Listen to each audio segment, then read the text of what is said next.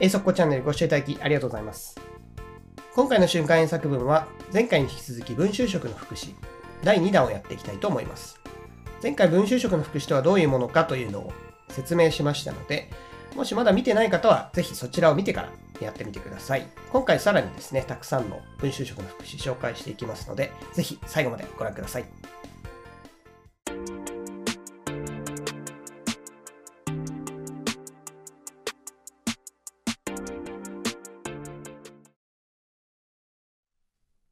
はい、最初の文ですが、日本語だとね、結構本音と建前っていうのがありますよね。建前上はこうだけど、本音はこうっていう話ですね。で、まあそんな文章なんですけども、例えばま政府からこう新型コロナウイルスで自粛のお願いなんか出てましたけども、そのま自粛のお願い、まあそんなのをイメージしてもらって、文章はこちらです。建前上はお願いとなっているが、実際には命令に近い。建前上はお願いとなっているが、実際には命令に近い。もう一回いきます。建前上はお願いとなっているが、実際には命令に近い。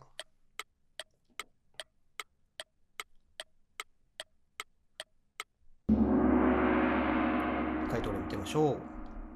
Technically, this is a request, but it is close to an order as a matter of fact. Technically, this is a request, but it is close to an order as a matter of fact. ポイントを見てみましょう。前回に引き続き文集色の副詞なんですが、今回テクニカリー、テクニカリーというのを入れたのは、これ技術的にという意味で覚えている方多いと思うんですけども、実は建前上って意味もあるんですね。まあ、なんで入れたかというと、これ僕がオーストラリアにいた時に、友達のオーストラリア人が本当によく使ってて、それが印象に残ってるんですね。えー、まあよく使うんだなという印象があって、まあ、建前上って確かに日本語でもよく言うなということで入れてみました。最後に as a matter of fact っていうのがありますが、これは実際のところという意味ですね。in fact とかね、actually でもいいと思いますね。で文集色の副詞っていうのは基本的に文文の先頭につくんですけども、分尾についても大丈夫ですね。あ邪魔にならないところにというかね、まあ、先頭に前置きとしておくことが多いんですけど最後に付け加え的に分尾に置くということもありますので、この as a matter of fact も実際文集色の副詞ですね。はい、次行ってみましょう。次もまたコロナウイルス関連で、こう政府からこうこうこういうお願いされていて、特に飲食店が大変だなって話があの連日されてますけども、その飲食店の話です。文章はこちらです。その上、飲食店はお酒を提供しないように要請されている。その上、飲食店はお酒を提供しないように要請されている。もう一回いきます。その上、飲食店はお酒を提供しないように要請されている。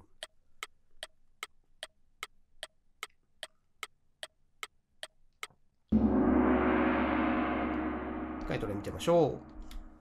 In addition, restaurants are asked to refrain from serving alcohol. In addition, restaurants are asked to refrain from serving alcohol. ポイントを見てみましょう。その上というやつなんですけども、これは in addition を使ってますが、besides とかね、on top of that、on top of っていう前置詞があるので、これ on top of that、それに加えてという言い方をしてもいいと思います。それから提供しない要請されているは asked、頼まれているというふうにね、えー、されてますけども、あともうちょっと要請が強い感じだと urge とか使ってもいいと思うんですけど、ここは ask を使ってますね。それから何々しないように、refrain from は何々することを差し控えるという意味ですね。まあ、現状のというかね、この日本の法律では強制してるわけではなくて、どうか出さないでくださいみたいな感じなので、これ refrain from 差し控えるようにお願いする。ただ、ストップでもいいですね。Restaurants are asked to stop serving alcohol という言い方をしてもいいと思います。ストップの場合は単純に後ろに ing が入れます。はい、次行ってみましょう。次はですね、友達と約束をしていたんだけども、なんかギリギリでアクシデントが起こって、結局行けなかった。みたいなこと経験あると思いますけども、そんな文章です。文章はこちらです。結果的に約束をドタキャンすることになってしまった。結果的に約束をドタキャンすることになってしまった。もう一回いきます。結果的に約束をドタキャンすることになってしまった。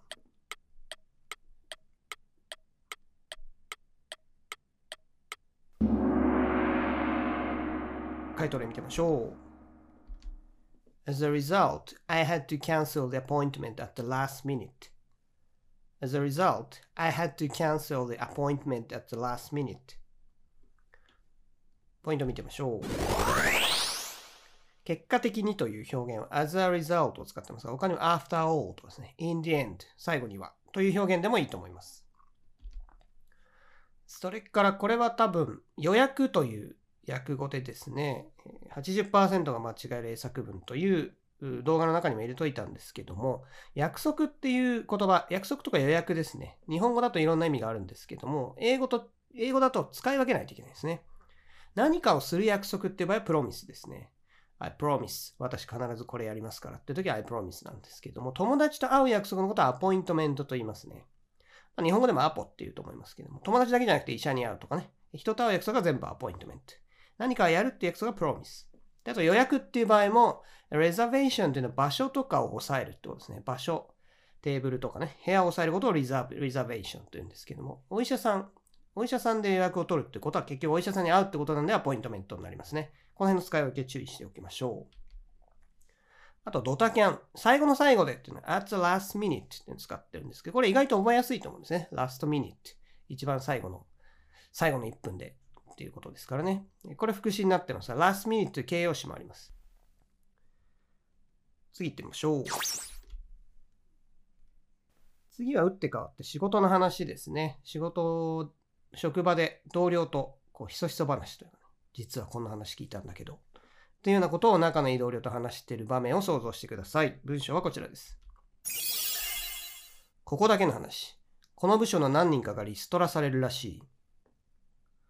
ここだけの話。この部署の何人かがリストラされるらしい。もう一回いきます。ここだけの話。この部署の何人かがリストラされるらしい。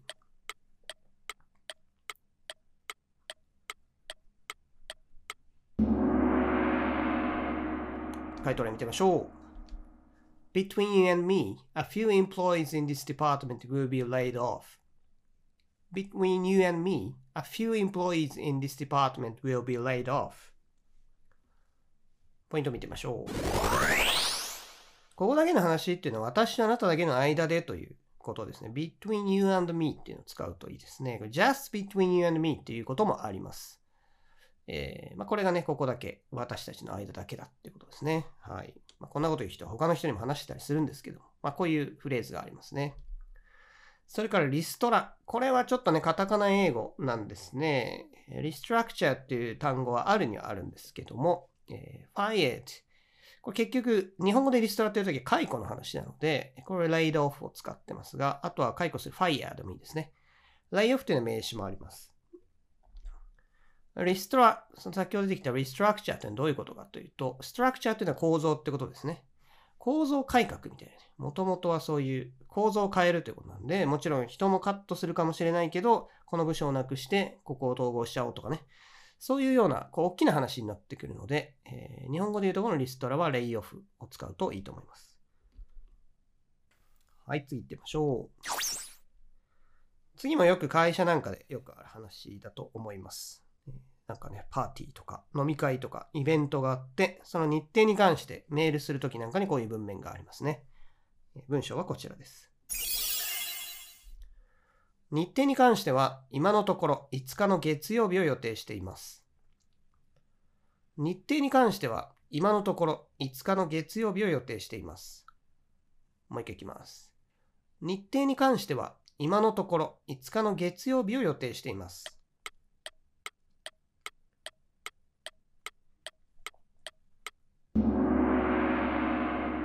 タイトル見てみましょう。Regarding the date, it is currently set on Monday 5th.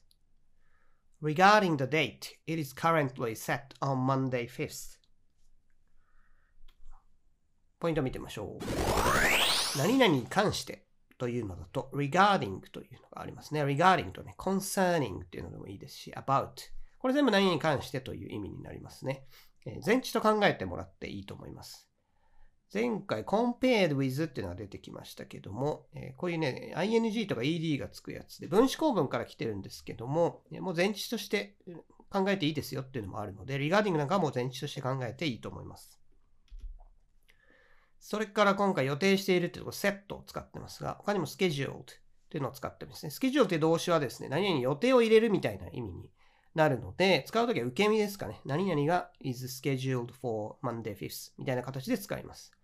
あと、we, we are planning to do it on Monday 5th みたいに主語を we にすればプランとかね。あと、プランを受け身で使ってっていうこともできますね。プランやスケジュール、この辺は使うことができます。次行ってみましょう。次はそうですね。まあ、風邪をひいたとして病院に行ったと。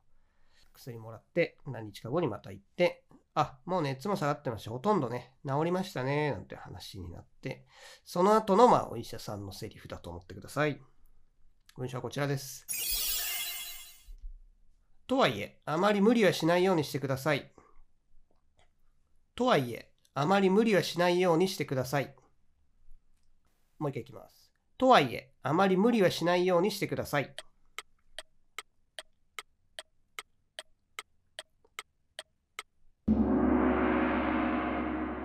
ト例見てみましょう。That said, you should take good care of yourself. That said, you should take good care of yourself. ポイント見てみましょう。That said っていうのはね、これ分子構文から来ています。分子構文っていうのは頭で分子から始まるっていうね、あの文法で、まあ省略なんですね。副施設とか省略するときに分子構文っていうのが使われるんですけども、まあ、ちょっと興味ある方はね、インターネットで調べると出てくると思いますが、そこから出てきた、もうこれは一語の熟語というかね、まあ、副詞と考えちゃっていいと思います。前の話があって、まあ、そうなんだけれども、みたいなニュアンスを入れたいときに that said っていうのを文頭に入れますね。他に同じニュアンスとして having said that っていうのもありますね。風邪もう治りましたよ。とはいえ、そうは言いましたけどもっていうニュアンスですね。that said。それから無理はしないようにしてください。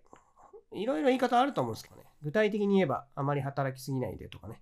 そういうのもあるんですけど、もうちょっとこれはそんなに具体的な話してないですよね。まあ、無理しないでっていう時に、ね、もうちょっとこう、自分をいたわってくださいみたいなことですけど、英語だと、take care とか言いますが、他に take care of でね、世話をする面倒を見るっていう意味なんですけども、ここに今 good を使って take good care of yourself ということで無理しないでという意味にしてますね。これよく聞くフレーズです。あと、take care of っていうのは世話をするという以外にも何か手配するときとかにも使いますね。Oh, I'll take care of that. じゃあ、私はそれやっときますとかね。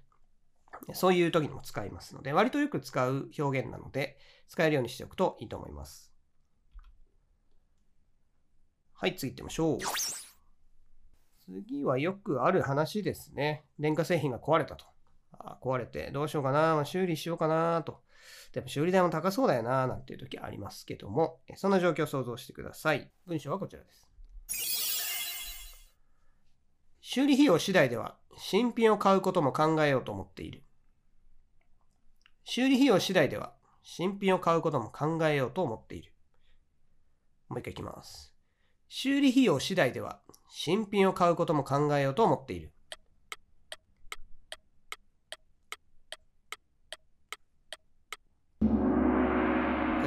sure.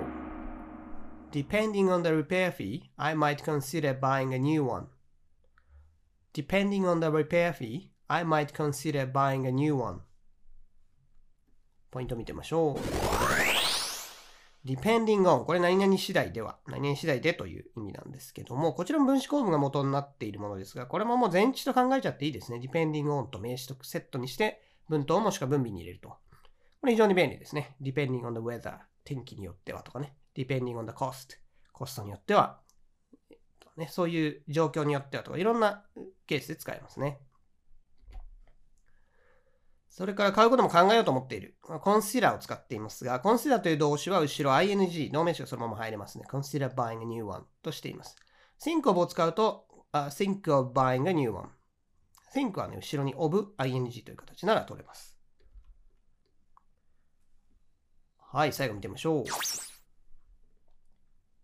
最後はですね、これもまコロナの話とかをちょっと想像してもらうといいと思うんですけども、えー、コロナっていうのはこうこうこういう病気でなんてすごいね、なんか難しい話があって、うん、こうこうこうで風邪と似てますが、こうこうです、説明があって。まあでも、シンプルに言うと分かりやすく言うとこんな感じですよというね、分かりやすく言うとってまとめるときにね、使うような文章です。文章はこちらです。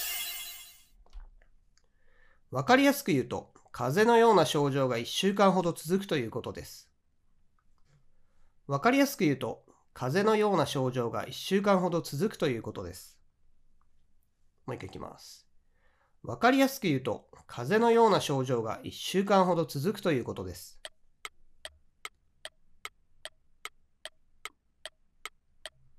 回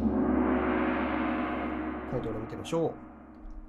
To put it simply, cold-like symptoms last for about a week. To put it simply, cold-like symptoms last for about a week. ポイント見てみましょう。文頭に不定詞が入ってますが、不定詞もですね、文集色の副詞として使うことができます。一部ですね。あの、トゥ不定詞ってそもそも副詞にできるので、副詞の働きがあります。で文頭に使う、文頭に入れて使うことがあります。to put it simply。で、経験上よく聞くなっていうのは to sum up、まとめるとっていうのもありますし、あとは to start with、はじめにっていうのありますね。えー、まあ、よくレストランとか行くと最初にね、あの、ウェイターの方がやってきて、Would you like some drink to start with? とかね、聞かれたりしますね。えー、最初に何か飲まれますかみたいなことなんですけど、はじめにって意味ですね。to start with。まあ、この辺よく使うんですけど、不定詞もこういうふうに文章の副詞として使えるものはね、to be frank with you とか、to be honest とか、まあ、この辺はそんなに聞かないですけど、教科書には載ってますよね。まあ、そういうのがあります。それから続くという動詞ですが、last って、これ覚えておくといいと思いますね。自動詞なんですけども、物が主語に入って、物が何々続くという意味で使えます。continue でもいいと思います。continue とか皆さんご存知だと思うので、continue とかね、go on とか、ここら辺が続くって意味ですが、last というのもね、非常によく使うので覚えておくといいと思います。それから1週間ほどというところ、about を使ってますが、ちょっとお堅い言い方をすると、approximately という単語があります。これ、約という意味ですね。これを使ってもいいと思います。